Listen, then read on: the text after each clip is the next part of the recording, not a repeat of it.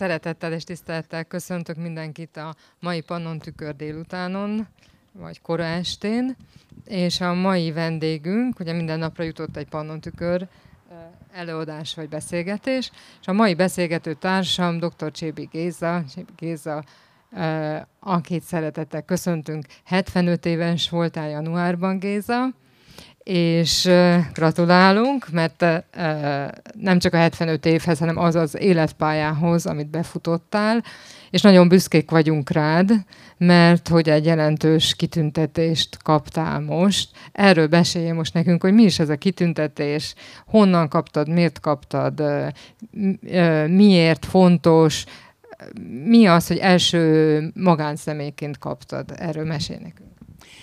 Igen, kaptam egy levelet, előtte egy e-mailt Lengyelországból, Starisoncsból, ennek a magyar neve Ószandec, Keszthely testvérvárosa.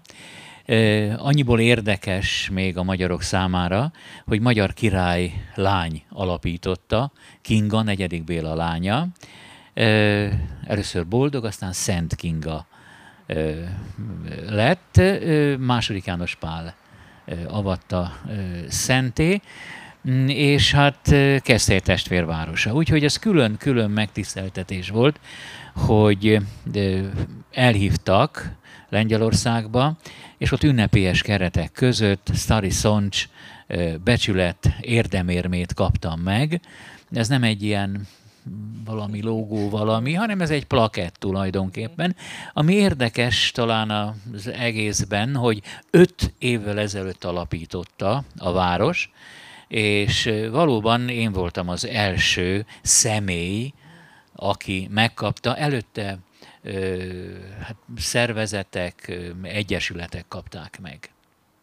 Igen, de, ö, hogyan, de hogyan ismerték őket a munkásságodat? Még erről mesélném, mert te itt Kesztelyen tiszteletbeli konzul is vagy. Tehát aki téged ismer, az tudja, hogy tulajdonképpen te egy kétnyelvű ember vagy. Igen. Ö, akkor, amikor Szoncs és Keszthely aláírta a először partnervárosi, majd testvérvárosi szerződését, hát ebben komolyan benne voltam. A szervezésében, egyáltalán a, a, a megszervezésében, az egésznek a létrejöttében, és ehhez természetesen szükségeltettek az akkori polgármesterek, Keszthelyen is, és Stariszoncsban is. Azóta is rendszeresen járok, a kapcsolatunk az szoros, több odavalósi költőt fordítottam tőlük, amikor lengyel delegáció érkezik Keszthelyre, én mindig ott vagyok, és természetesen én fordítok. Amikor magyar delegáció megy, akkor én fordítok, de hát ezen túl is szinte napi kapcsolatban vagyok az önkormányzattal, de nem csak az önkormányzattal, már az egy nagyon tehát egyedül, ha csak az önkormányzattal, polgármesterrel, helyettesével lennék kapcsolatban, kapcsolatban akkor akkor az olyan hivatalos dolog lenne. Barátaim is vannak, és ez a legfontosabb. Macinak hívják az illetőt, családjával együtt él, mert ő a macis az úr. Nagyon nagyon aranyos az egész. Hát ha utazom, vagy utazunk Lengyelországba, mindig nála szállunk meg, mert egy kis panziója van, egy kis étterme van, és egy kis boltja is van, és annak ellenére, hogy hasonlóan jelentkeznek problémák, gazdasági problém, mint nálunk, talán nem olyan erősséggel.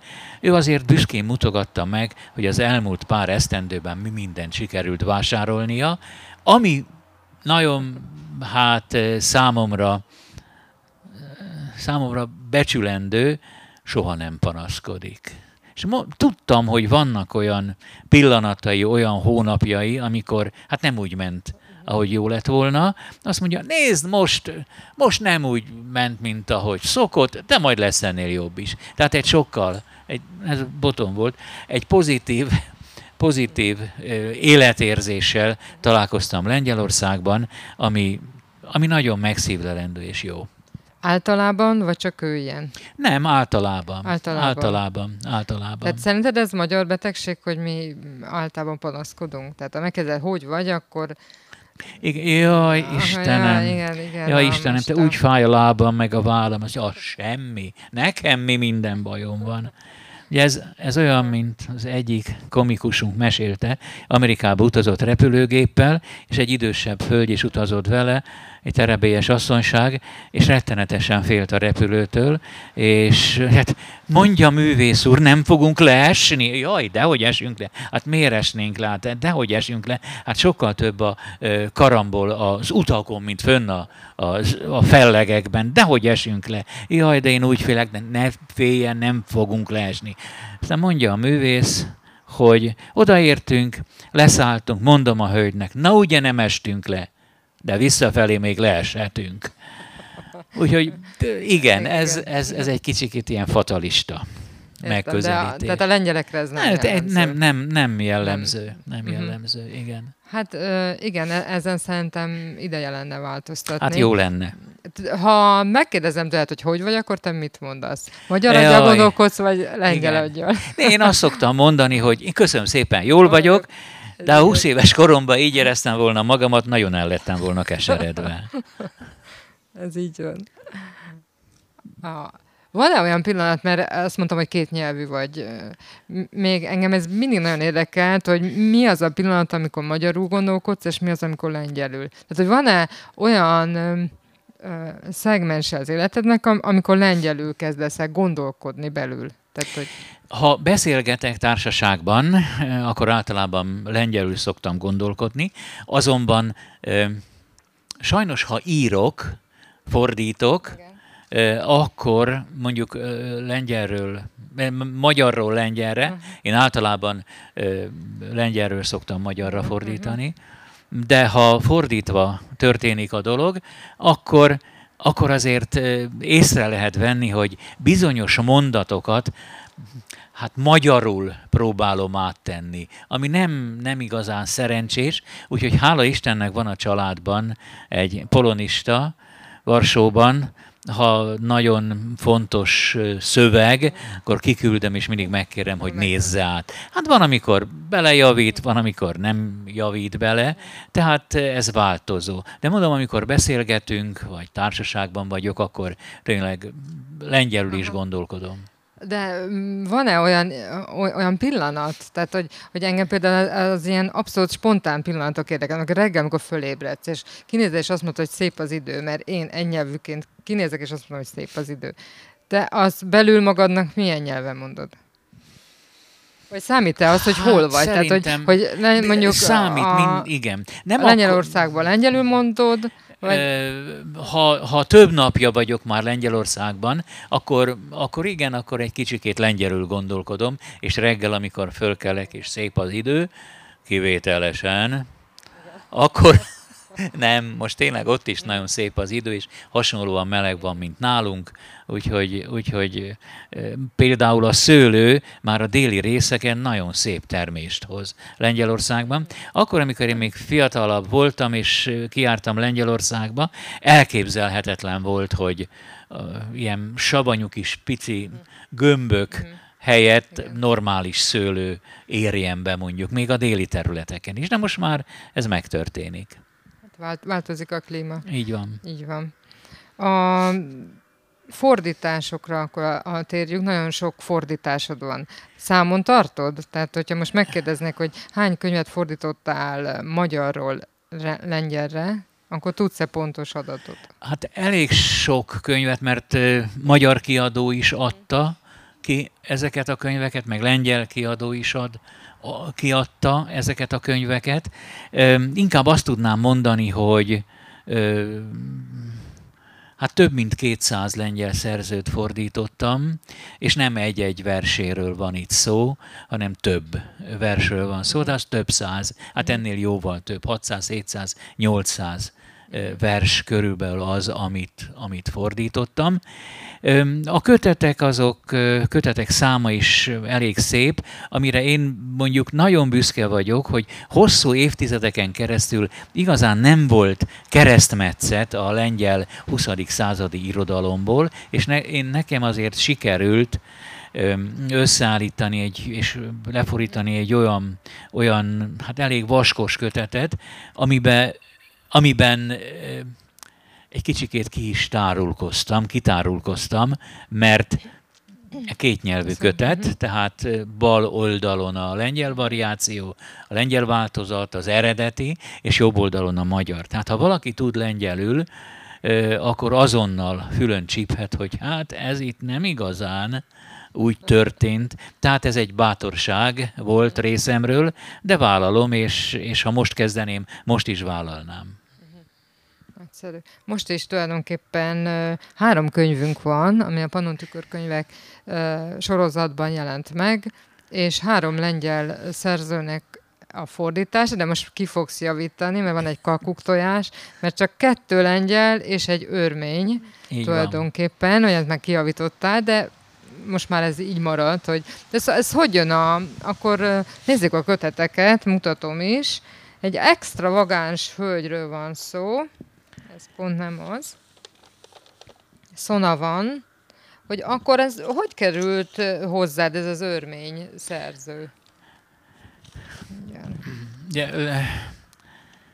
az első műfordításom, ha szabad azt mondani, Igen a Veszprémi Napló gyermekrovatában jelent meg. Ez egy nagyon régi, már most is megvan, csak azt hiszem nem ez a neve, megyei napilap volt, és a gyermekrovatában jelent meg egy fordításom, akkor nyolcadik osztályba jártam.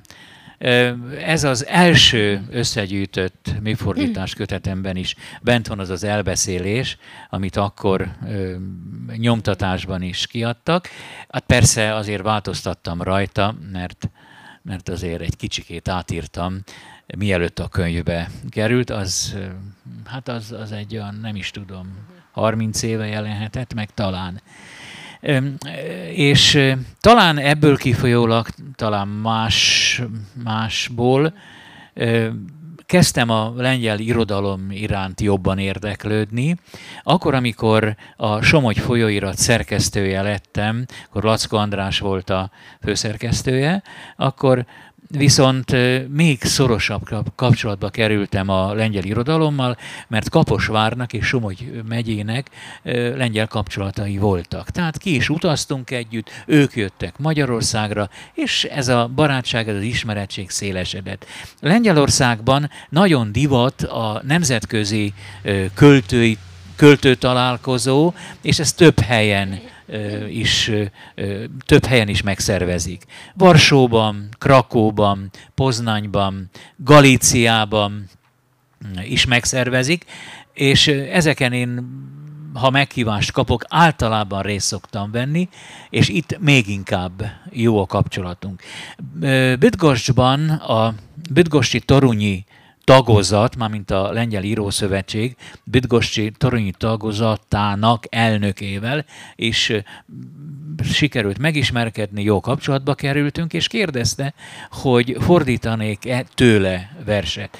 De fordítottam, megjelent talán a Pannon tükörben, és már nem emlékszem rá pontosan, és akkor azt mondta, lenne nekem egy könyvem, azt is jó lenne, ha le tudnád fordítani, de próbálj szerezni valami kiadót is és az, az, az a Pannon tükör volt, de eh, hogyha már lúd legyen kövér, adok én neked lengyelül eh, egy örmény költőnőnek a kötetét, vagy illetve hát a kéziratát, lengyelül, persze, mert én örményül nem tudok, azt is, de majd megtanulok.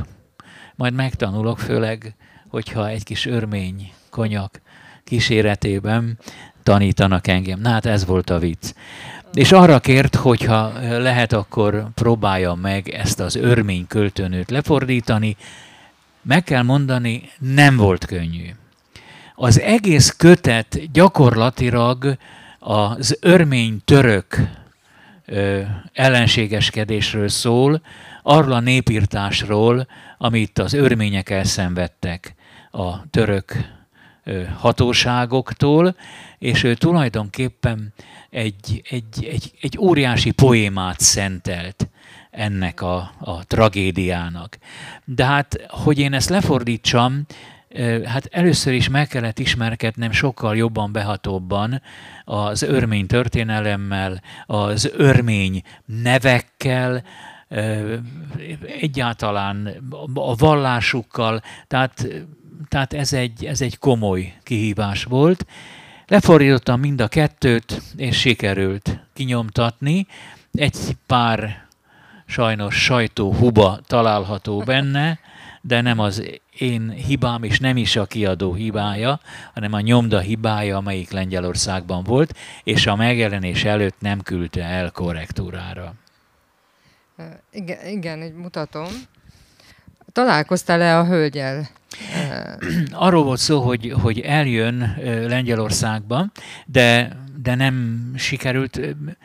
Férje meghalt, és, és most hát nagyon, nagyon gyászolja a férjét. Ő most Örményországban van jelen pillanatban, de azt mondta, hogy mindenképpen szeretne velem találkozni. Hát vagy Budapesten, ha meghívja az örmény kisebbségi, vagy országos kisebbségi önkormányzat, vagy Lengyelországban, ahova azt kell, hogy mondjam, hogy rendszeresen jár. Igen, tulajdonképpen volt a Pannon tükör az örmény központban, tehát hogy volt nekünk lap bemutatónk az örmény központban, és bevallom, hogy, hogy az örmény kultúra engem is volt egy idő, amikor elvarázsolt, uh-huh. tehát az egyik legrégibb keresztény egyház az övüké. Igen. Az írásuk is nagyon érdekes, és van egy nagyon szép örmény altatóddal, azt ajánlom mindenki figyelmébe, ha, ha megnézik a Youtube-on, ez az örmény altató, ami nem tudom miért, nekem az egyik kedvencem volt. És maga a hölgy pszi, pszichológus, író, tehát Amerikába került, és egy nagyon extravagáns ö, irodalmat is látok, meg nőt látok, egy, egy női ö, szempontot. Én, én be is jelöltem egyet-kettőt, ugye a Sivatag librettója Igen. a címe a kötetnek, hogyha olvasnál nekünk belőle. A... Bocsánat. Talán ha a címadó szemüveget kell váltani, címadó versből, és van egy nagyon érdekes vers, az Önéletrajz címűt is, és akkor én bejelöltem még egy nagyon érdekes, mert végigolvasva a kötetet, egy nagyon érdekes női irodalmat látunk, és ez egy örök örök kérdése. Tehát érdekes kérdése a 20. századi irodalomnak, hogy van-e külön női irodalom, vagy nincs női irodalom.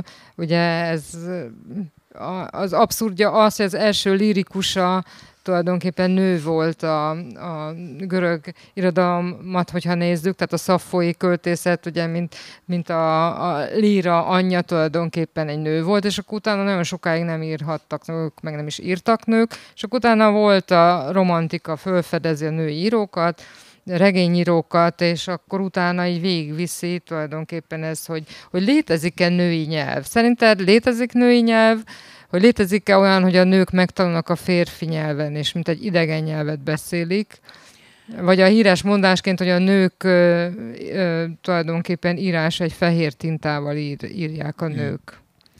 Nem, én úgy gondolom, hogy a női költészet hasonlóképpen veretes költészet tud lenni, mint a férfi költészet, ha lehet ilyen különbséget tenni.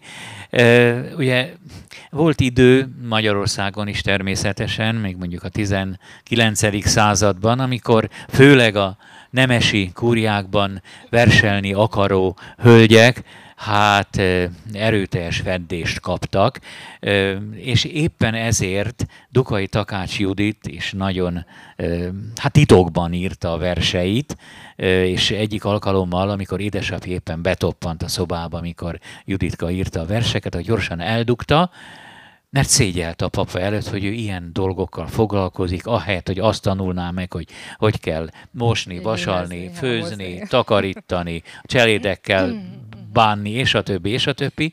Na de a papa értelmes ember volt, és mikor megtudta, hogy verset ír, azt mondta, hogy ne szégyelje magát, csinálja, hogyha kedve van hozzá, és tulajdonképpen bíztatta arra, hogy folytassa. Érdekes, mert akkor ugye felvetődik az a kérdés, hogy női írókat, női költőket férfiak fordíthatnak-e. Igen, ez lett ugye ez a másik, kérdés, ez egy érdekes... Igen, ez a másik kérdés. Minden fordításnál, ugye, aki dudás akar lenni, pokorra kell annak menni. Tehát a legmélyebb a legmélyebb megértést kell kicsikarni az olvasáson, az olvasások közepette és az olvasások során. Nagyon sokszor ugye a legfontosabb, hogy ugye egyik dolog az, hogy mit szereted volna közölni az olvasóval a hölgy, az is nagyon fontos, hogy milyen nyelven. Szonavan valóban, valóban bizonyos költői fordulatokat fedezhetünk fel, vagy stílust fedezhetünk fel, de azért egy nagyon kemény költő. Egy nagyon kemény költő, éppen azért, mert ezt a tragédiát írja le, ezt az ember és néppusztító történelmet, amit ő tulajdonképpen ebben a könyvben emlékezik, megemlékezik erről. Mhm. Akkor halljuk ezt az extravagáns Hát hölgyet, extravagáns minden kétséget meg kizáróan. a költészet is, tehát hasonló extravagáns. Igen, ez a, a kezdővers. Igen. Üdvözöllek benneteket, sivatag nővérei, sivatag menyasszonyai, szeretettel üdvözöllek. Egy nőstény költő vaslapáttal piszkálja Dair Ezzaur pokoli kemencéjét, és az átláthatatlan füstből sorra kilopja ragyogó arcotok.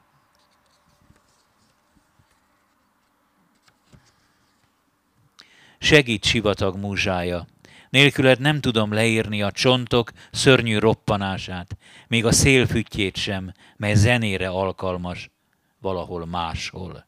Hallgasd, fontos a történetem, mely az Istennél is nagyobb csendben létezik. Itt, szétszórva a száraz homokon, akár sasok magva, köveken vár a legtökéletesebb mag majdani szárba szökkenésére. Meghallgatott történetemet? Te, aki biztonsággal hajolsz szeretteidre, nem számolva a rímeket, oda és vissza, ismétlődő cikázásaimat, tanítom a levegő és a fájdalom, melyek ismétlődésre törekszenek, hallgast hát, neked kell, mert én vagyok Dai Ezaur, utolsó menyasszonya. Fátyolom homokvihartól szennyes, futok, s mint menyasszonyi ruhám uszáját húzom magam után a sivatagot. Én vagyok a homokon remegő lábakkal magát vonszoló, lidérces álmaitokban véres fátyolú látomás, egyetlen szűz sem válik jegyessé utánam. Én vagyok Deir Ezzoró utolsó mátkája, jatagánnal félbevágott szűz, ékes szóló ajkakkal, melyek már soha meg nem szólalnak. Homokba süllyedt térdekkel, de nem voltam mindig ilyen. Szép uszonyú sellő voltam. Uszony szárnyam tengertől az örmény tengerig ért, egészen a szerencsétlen hajnalig. Amikor pikkejeimtől megszabadulva a sivatag pokoli tüzében találtam magam, a száműzött, átlátszattan harisnyájában, szűz vagyok, egyben ágyasa, és szolgálja a sívó homoknak. Szerintük strigó vagyok, asszonyok és költőnök áruba bocsátója, akinek teste nem marad a víznek felszínén, és a nap vagy illatos balzsamok által valójában fel nem szenteltetett. Hála a vőlegényeknek, ifjú hajadonoknak, vízililiomoknak, hogy összehangoltan, akár a táncos nők kéz a kézben ugrottak az Eufráteszbe, szoknyájuk szép, virágai keveredtek a vidáman habzó árral, akaratlanul is behajlították rózsaszín térdük a napfénylő sugarában, dús keblüket elöntötte a hajnal tejfehérje, köröttük fröccsent a víz, utána már csak a dermet, hájogos szemek maradtak, hasonlatosak a víztől szétfolyó akvarellekhez. Segíts sivatag múzsája, nekik akarok énekelni, akik szétomló hajjal vonszolták magukat a halálba. Napsütötte, véres térdekkel és porlepte ajkaikkal, melyek a homok sárga sötétségét itták. Táncolnak, taranyina, taranyina, hála Anausnak, vusz, vusz, az ara nélküli esküvőért, hála az eszelős vízéjójában megjelenő beteg cikornak. És akkor még egy picike van. A sivatag tanácstalan napfénye a szemnek nem ad káprázatot. Csak is a déli báb, durva őrült némberek, szétzirált hajukkal, rohanó őrült szüzek, és a puszta sárga tükrében Krisztus halaiként megvillanó, szaporodó jatagának. A tövisek emlékeznek. Kérdezd őket, elsuttogják akkor, ha meghallgatod, bár nehéz hangjukat megérteni, ha a füledet használod, erre, aki végül elmondja, ha nem én szólnék, én az utolsó remény, az utolsó tanú, a sivatag utolsó poétája, szűz vagyok, ágyas és szolga, strici, asszonyok áruba bocsátója. Hála azoknak, akiknek combjai nem nyíltak meg a jatagánoktól való félelemtől. Dair Ezzaur, utolsó menyasszonya vagyok, a nem földi világ egyetlen karmestere. Örökkön fúj a szél, és mindent a feje tetejére állítanak. Másfél millió ember feje tetejére állított karnagya vagyok. Mondjuk a másik is, mondjuk az fordítani sem volt könnyű, de felolvasni sem, mert a versben egyetlen pont, egyetlen vesző, egyetlen nagybetű nincs. Tehát ez egy folyam gyakorlatilag, és ez a tartalmat erősíti gyakorlatilag. Igen, nagyon, nagyon erős mitikus Igen. szöveg, tehát hogyha nézzük, akkor nagyon erős női mitikus szöveg, és az az érdekes, amíg, amíg lapozol, hogy valóban a Kalevalát szoktuk így e, tanítani, hogy az az a pillanat, amikor a matriarchális társadalmat átveszi a patriarchális, amikor a nők buknak. Tehát amikor az éjszakű úrnője pohjolába elveszik, és ugye a Vejnemőnen és társai megszerzik a pénzcsináló malmocskát, tehát, hogy, hogy, hogy valóban, és akkor a magyar mitológiában is vasorú bábák lesznek a nők, ugye a, a görög mitológiában a veszélyes nők, a szirének, azok minden gyönyörűek, magyar mitológia meg ilyen rusnyabanyákat csinál belőlük, tehát hogy ezt mondják, hogy ez a Kalevala tulajdonképpen, ez a mítosz ennek a, a lenyomatát őrzi. És akkor e, ennek a mitikus szövegnek a, a, a a továbbivője is, talán ez a szonavani költészet. Igen, igen. És gondolom, hogy ez nehéz fájdalom. volt. Nagyon igen, nehéz volt nagyon nehéz volt a ritmusát, mert ennek, van ennek az ősi igen, szövegnek igen. egy... És, nagyon... Igen, és, és ezt az őrült fájdalmat hát próbáltam áttenni. Ami azért egy női, női... Ami egy női fájdalom. Ami egy női fájdalom. A, a nők, de fiatal férfiak és is. fiatal nők. Uh-huh. is szó van, akik akik beleugrottak az Eufrátezbe, mert inkább, inkább öngyilkosok lettek, de nem akartak, nem akarták, hogy a törökök kaszabolják le őket. Hát igen, a másik önéletrajz. Igen, Nagyapám pap volt, ő hit Istenben, reggeltől, reggel kilenctől egészen este hatig. Hat után megpihent. Apám fizikus volt, ő kilenctől hatig tagadta Istent, hat után titokban hitt. Nagynéném valamennyi szerelmes levelét a sorozatos apokalipszis során elrongyolódott imakönyvében tartotta, ebből olvasta Isten igéjét, és ugyanolyan arckifejezéssel a leveleket, mindkettőnek hitt, csak hogy felerészben figyelve a titokzatos mosolyát, melyet a kulcsjukon át lehetett megfigyelni, nehéz lenne megállapítani a megváltáshoz. Azon a napon kit választod volna szívesebben? Anyámnak, majd hogy el nem felejtettem, nem volt ideje hinni, vagy nem hinni. Mindig elfoglalt volt, hogy csendben létrehozzon valamit a semmiből. Én nagyapám déli hitét örököltem, apám esti hitét, nagynéném mosolyát, és anyámnak kezét.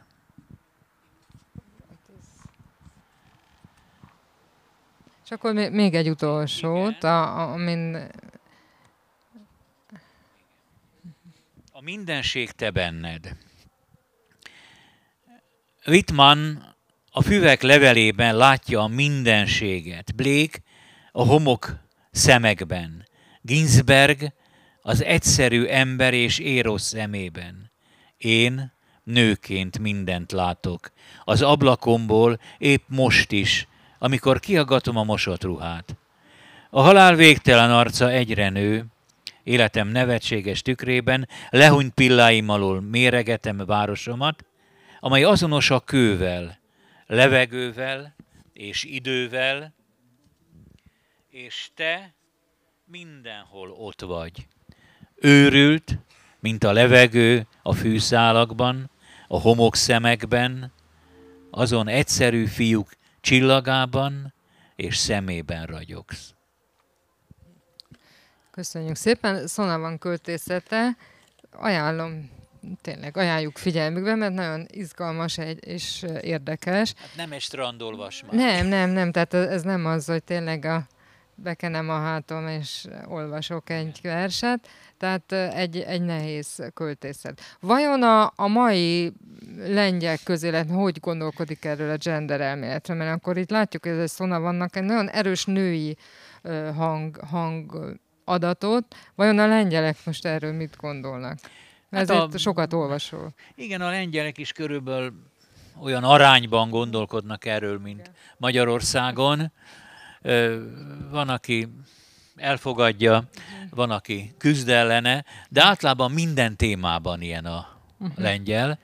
Hát azt, azt hiszem a magyar is tulajdonképpen. Uh-huh. Akármilyen ö, probléma, vagy nem probléma, uh-huh. vagy, vagy elgondolás vetődik fel, vagy történelmi esemény vetődik fel, mindenkinek megvan a saját véleménye, és azért ezek a vélemény, vélemények az úgy összegződnek, mondjuk az ország egyik része ebbe hisz, a másik része abba hisz, Hát így vagyunk, így de, élünk. De ott például téma-e, most bocsánat, de annyira politikát nem akarok, de hogy mennyire, nem. ott téma-e most ez a gender? De, vagy, ö, vagy csak mindenki a, igen. Vagy elfogadják, tehát mennyire elfogadók? Én a televízióban, én a televízióban ö, szoktam nézni, hallgatni, meg az újságban is olvasok ö, a gender elmélettel ö, ellentétes véleményeket, ö, sőt, Sőt, ugye ezzel kapcsolatban Lengyelországban még, még hát ilyen felvonulások is voltak, ez támogatandó, a gender elméletet,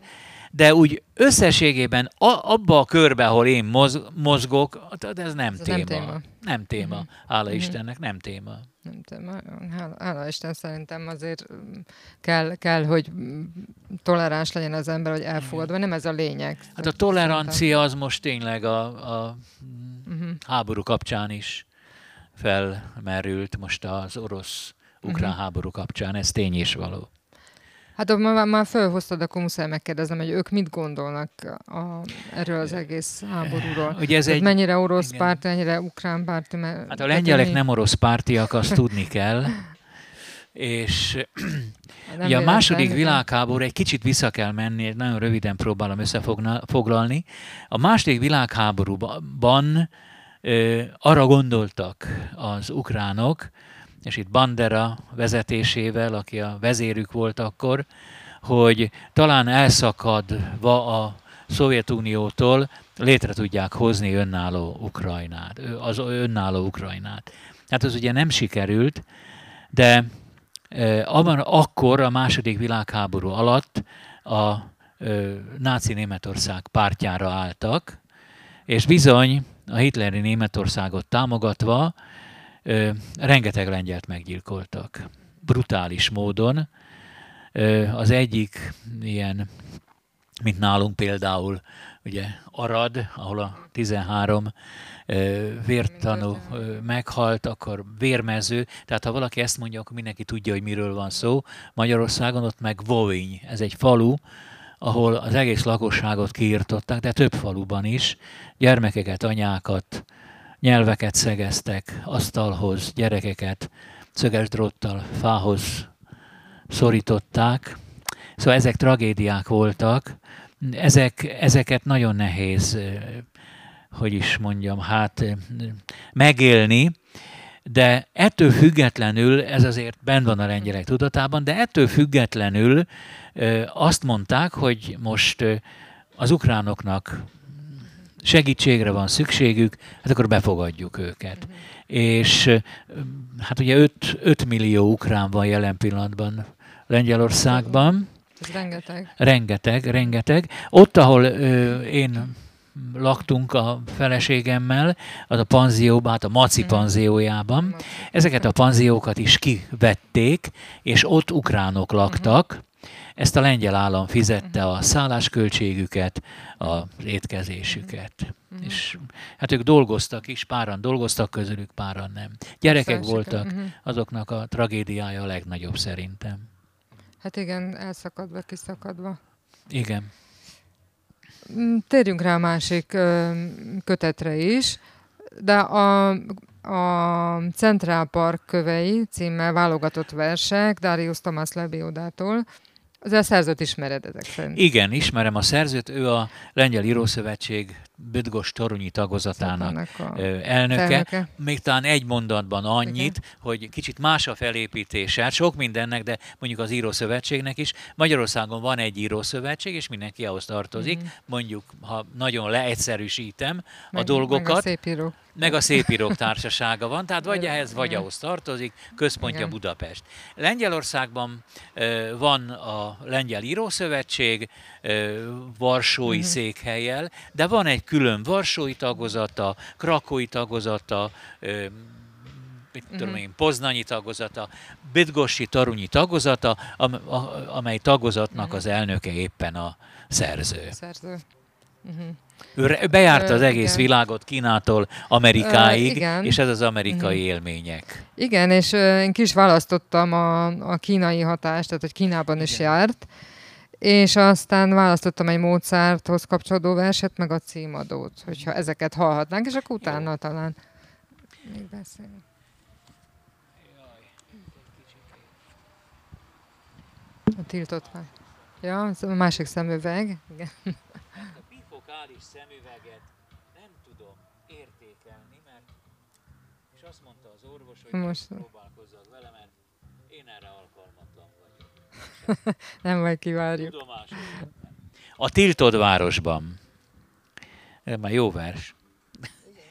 Császárom második fel, mellékfeleséged vagyok, aki meleget, szerelmet végasztadott neked. Eljöttem feláldozni életem, ahogy parancsoltad. De mielőtt felhasítom vénámat, és elúszom a semmibe, szeretném hallani hangodat, megérinteni rózsaszín ajkad. Szerettelek, ahogy szeretjük saját gyermekünket. Szerettelek magányomban és közös révületünkben. Megszültem leányodat, de nem akartad megismerni. Megszültem fiadat, de nem hitted, hogy a tiéd. Most, amikor az elháríthatatlan sötét fejedelemség felé kell indulnom, csak egyetlen szót, egyetlen gesztust kérek. Zokszó nélkül távozom, egy jobb világ reménysége nélkül. Elhervadok, akár az orhídea alá hullok, akár fa gajáról a pinty. Most, amikor vérem megszínesíti fehér sejemruhám, talán elhiszed, hogy hű voltam hozzád a kezdetektől mindvégig. Most jön a... Ez egy érdekes első, amikor egy férfi egy női szerepben, ugye? Erről beszélgettünk erről. Az utolsó út halálának 200. évfordulóján. 1791. decemberében a csütörtökről péntekre virradó éjszakán éjfél előtt meghalt Wolfgang Amadeus Mozart. Világos fenyőkoporsóba helyezték, és elvitték a Szent István nevét viselő katedrálisba. Innét csónakja a temetőkapu irányába úszott el. Havas eső szakadt, a szél komor, rekviemet zúgott. Valaki mindig kilépett a gyászoló menetből. Végül csak a sírások maradtak. Megálltak a szegények parcellájának sírgödrénél, és neki rugaszkodva beledobták a koporsót. Utána csak allegro homok, allegretto homok, és molto allegro homok. Amikor Konstanz pár héttel később kereste a sírt, senki nem tudta megmutatni a helyet, ahová férjét temették. Gyarapodtak a sírok, a lefolyóban talált szegényeké, csavargóké, zseniké, kártyásoké.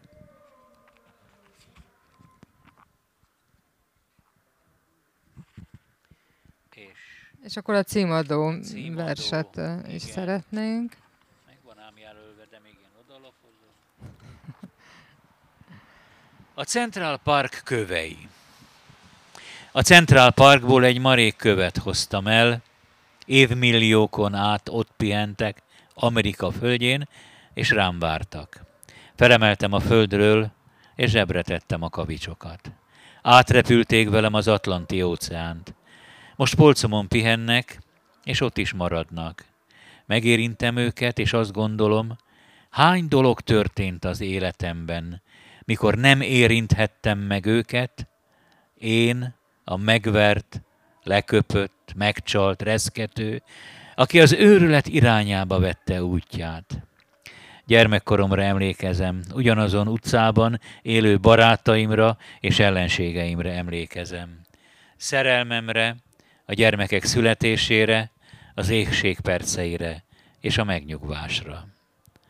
A Central Park kövei oly melegek és oly hűvösek, akár az emberek, oly élők, és később oly halottak. Köszönjük szépen! És akkor még egy kötetet hoztunk, ez tavaly decemberben jelent meg. Mutatom, hogy, hogy mert messziről is látszik, egy nagyon szép színes kis kötet, a, az unokáimnak én is megmutattam. A Sajtkú Kacka Manó kalandjai Grabowski-tól. Így van. Mesél nekünk akkor erről a kötetről. Andrzej Grabowski költő és gyermekkönyvíró is egyben, és egy nagyon kiemelkedő kitüntetést kapott, a mosolyrend lovagja lett.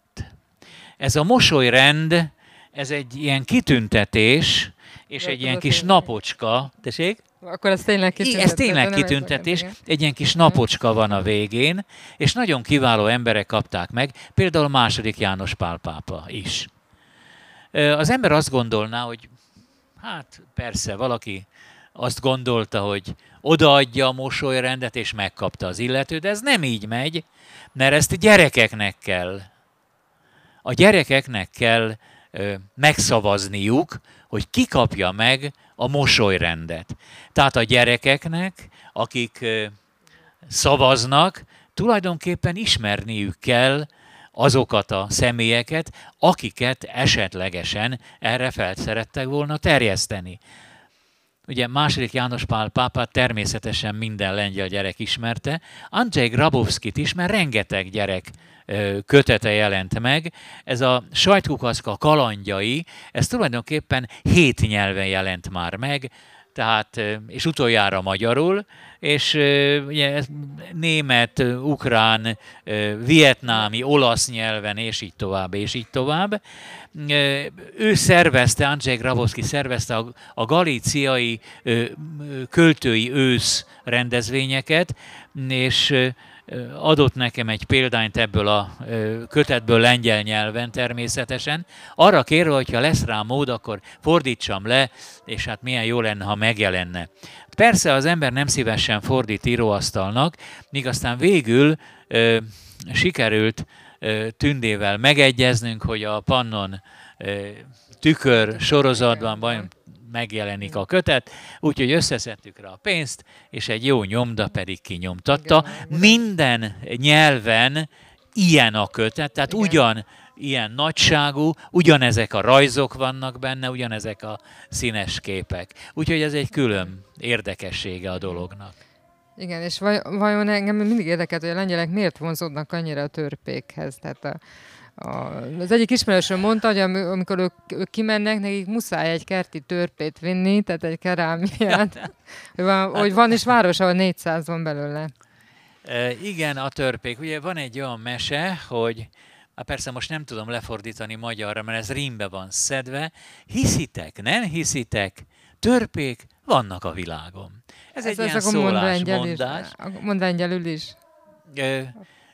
Czy wierzycie, nie wierzycie? Krasnoludki są na świecie. Hát így, hát kicsit csicsi, csicsi, hát a lengyel nyelvben az ilyen csicsi, csicsi itt tulajdonképpen.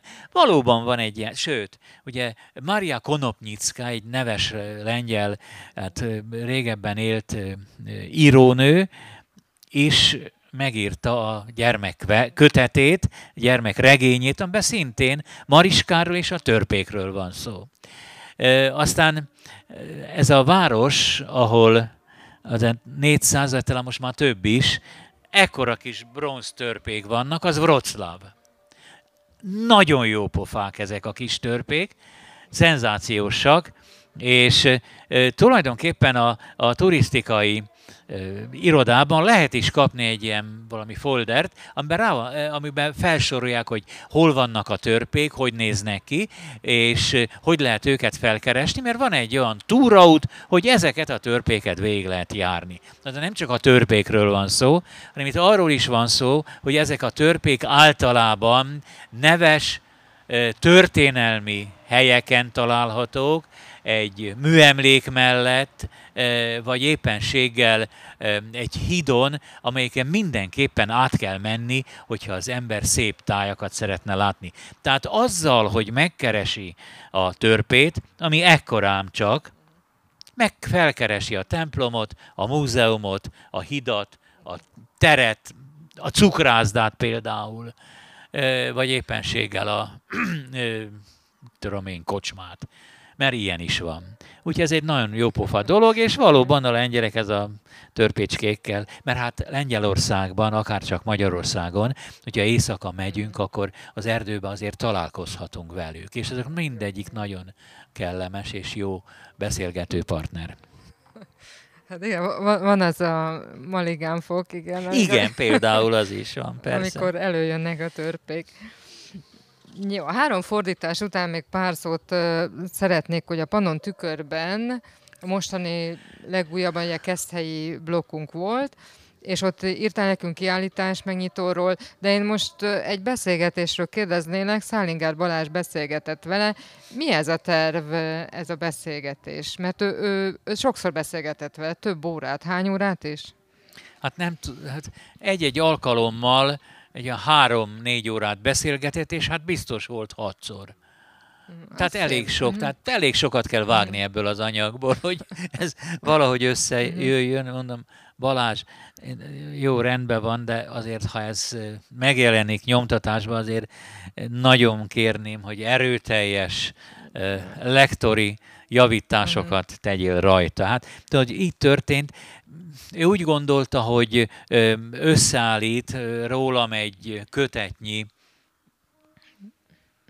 mhm. Hát az életemről, az a történésekről. Tehát egy kötetnyi beszélgetést. Kötetnyi beszélgetést, igen. Így van. Ebben a Pannon tükörben az 56, tehát helyen hogyan élték meg az 56-ot, ezt, meg a te családod. Igen, igen, És igen. te is például hogyan élted meg ezt a Keszthelyi Hát én még nagyon ezt... pici voltam akkor, de arra emlékszem, hogy hát akkor még apám élt, és arra emlékszem, hogy egyik este vittük át a nagynénémnek, egy ilyen, ugye apám gyógyszerész volt, és összeállított egy kis csomagot, és átvitte a testvérének, nagynénémnek, meg ugye a lánynak, meg a, a lányának, meg a lánya férjének, hogyha bármi történik, akkor itt van ilyen elsősegély, meg gyógyszerek, meg ilyen, és jövünk visszafelé, rettenetes nagy, ahhoz képest, ami szokott lenni, nagyon nagy tömeg volt a, az utcán, és most van egy óra letelt, de azért ezt még befejezem, csak megvárom még itt a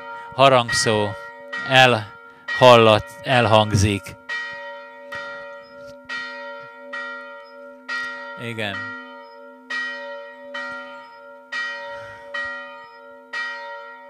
Ez majdnem olyan, mint amikor kaptam ezt a legutóbbi kitüntetést Lengyelországban, és fölhívtak az emelvényre, és akkor négy ilyen fiatal ember fanfárokba belefújt, és ratatata, szóval így kiemelte ezt az egész jelentősé tette ezt a pillanatot. Hát ezt az 56-os dolgot is most jelentősé tette a harangzúgás, de nem baj. Az a jó, ameddig még van, meg ameddig meg halljuk. halljuk. Így van.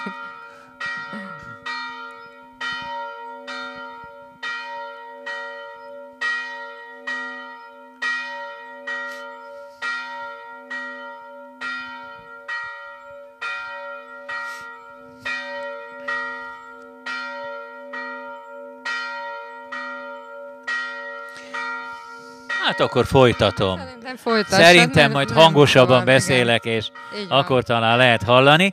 Na, visszaindultunk hazafelé, és a mostani sétáló utcán viszonylag nagy tömeg volt, és abban az időben három helyen, helyen, de gondolom máshol is, volt az úgynevezett vödör. Ezt azért nevezték vödörnek, mert ilyen vödör alakú volt, de ez nem volt más, mint egy hangszóró, amit a városi ügyeket hirdették ki, hogy ekkor lesz eboltás, ekkor van adóbefizetés, stb.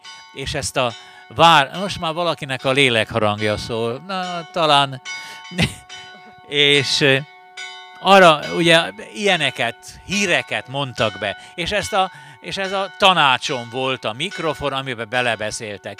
És az emberek döbbenten hallgattak, mert a következő ö, közlés hangzott el a vödörből. Felhívjuk a keszthelyi lakosság figyelmét, hogy az éjjel folyamán szovjet csapatok vonulnak át a városon. Felkérjük a lakosságot, hogy ne mutassanak semmiféle ellenállást, különben a várost a földdel teszik egyenlővé.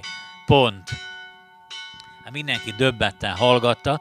Különben annyit el kell mondani, hogy ők délfelől érkezett ez a, ez a hadosztály vagy hadoszlop, nem tudom, de nem jött be helyre, mert a Zala hídjánál Sármelék felé elfordultak. Tehát így aztán végül is nem jöttek be. Na de mi ott voltunk, és mindenki döbbenten hallgatta, és látjuk ám, hogy volt egy házas pár, állandóan részek voltak, szegények, sírások voltak Keszthelyen, és hallom ám, hogy jön a nő, ilyen ingó járással, és elkiáltja magát. Forró vizet nekik, mint az egri nők. Hát ez a tulajdonképpeni történet. Még ami érdekes volt, volt ott egy rádiójavító műhely, és nekik volt Keszthelyen egyedül, Szekeres Zuárdék voltak, egyedül nekik volt televíziójuk. És azt kitették a, a, az ablakba, vagy a kirakatba, és Keszthely érdeklődő közönsége azt mindig körbeállta. Hát ugye Magyarországon akkor még nem volt adás, és a Bécsi vagy a Gráci adást hallgattuk, és ott híreket közvetítettek a forradalomról. És mivel azt németül mondták, és át döntő többsége az embereknek nem tudott németül, mindig akadt egy németül tudó keszthelyi lakos, aki ezt fordította. Na hát ilyen emlékeim vannak tulajdonképpen. Hát tíz éves Igen. voltam, úgyhogy nem volt, nem is hát tíz. Hát nem voltam, mert... Nem, de hogy nem. még nem is már kilenc éves voltam, azt hiszem. Hát azért az a már Mennyi emlékszik. volt a... Kilenc és fél. Majdnem tíz. Igen. Majdnem. Volt osztálytársam, mondja, hogy kilenc és fél. Kilenc. Igen. Igen, kilenc. Igen. Még egy kérdés, mielőtt elköszönünk, hogy most mind dolgozol, Géza? Merre fogsz utazni, és mind dolgozol? Hát most ö, rövidesen Válusra fogok utazni, mert az augusztus 20 ünnepi beszédet ott fogom tartani, akkor utazom Balaton Boglárra, mert az egykori boglárcsik, akik a lengyel gimnáziumban Bogláron tanultak a második világháború alatt, most már alig van közülük, talán egy vagy ketten vannak, de a rokonság azért jön, és a Balaton bogláriak mindig megemlékeznek erről. Oda kell menni, ott kell tartanom egy előadást, és nem is tudom, még ja, Zamárdiba is kell mennem, ott is ott is valami irodalmi előadást kell tartanom, úgyhogy ez az elkövetkezendő, tudom én, tíz napban, de azért otthon is dolgozom, elég sok fordításom van, amit kaptam, és kérték, hogy hát sajnos határidőre, de le kell fordítani. És akkor tényleg egy utolsó kérdés, és ki az, aki Csébi Gézát fordít? Jaj, hát sokan vannak, mert egy pillanat, akkor még ez plusz két perc. Nem baj, mert ugye itt a megöntözött öntöző legyen a Hát pedig poén, elhoztam. Hogy, a, hogy azt nem, hogy nem mondjam, hogy hóhér akasztás, hanem inkább a megöntözött nem. öntözőt. Nem, elhoztam, nem találom, úgyhogy semmi gond. A ö, Lengyel Írószövetség poznanyi tagozata úgy döntött, hát ennek is van, vagy már nyolc éve, hogy egy sorozatot indít el. Lengyelországban rengeteg irodalmi kötet jelenik meg, a szövetség kiadásában egy sorozatot indít el, hogy a Poznany és Poznany környéki, tehát ennek a de azért egy-két varsóinak is, verseit fordítsuk le több nyelvre. Engem arra kértek, hogy magyar nyelvre hmm. fordítsam le ezeket a verseket, és valóban ebbe az én egyik versem is benne van, és hát ezt nem fordítottam le, mert ezt magyarul írtam. De utána ezek a versek, készfogás az a címe tulajdonképpen a könyvsorozatnak, aztán ez megjelent orosz nyelven, ukrán nyelven, német nyelven, megjelent örmény nyelven, úgyhogy megírta az örmény fordítóm, egy nagyon szimpatikus úr, hogy megjelentem Örményországban egy ilyen vaskos, hát egy ilyen világpoézis című kötetben, de hát egyrészt de hát nem küldte el, viszont elküldte a másolatát a versemnek, de hát abszolút nem tudom elolvasni, úgyhogy ez, ez ugye olyan, olyan, igen. Viszont a vietnámit, a vietnámit azt el tudom olvasni, csak nem értem. Mert ugye a vietnámiak nem ilyen hieroglifákkal dolgoznak, hanem rendes latin betűkkel. Van egy-két olyan betű, amelyik olyan fura, de azért, azért e, tulajdonképpen el lehet olvasni. Mm, tehát nagyon sok németül is jelentek meg verseim. Ezek általában barátaim, ismerős költők fordítják. Köszönöm szépen a beszélgetést. Zala büszkesége vagy a Pannon Tükör büszkesége, vagy az Zala Írók Szövetségének, meg a Pannon Írók Társaságának is büszkesége vagy. Úgyhogy uh, gratulálok az eddigi életpályáthoz, és nagyon jó egészséget kívánok. Köszönöm szépen. Köszönöm szépen. Imádlak Köszönjük, benneteket. Így van.